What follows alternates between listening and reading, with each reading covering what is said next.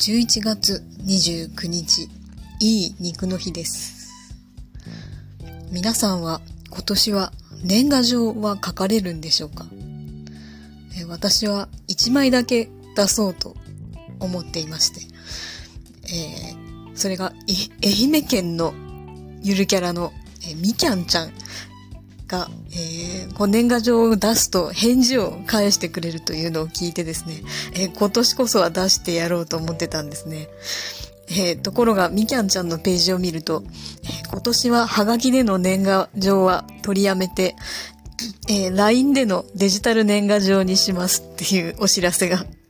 書いてあって、いよいよ書く理由がなくなってしまいました。まあ、ハガキも売れなくなり、CD も売れなくなるはずですね。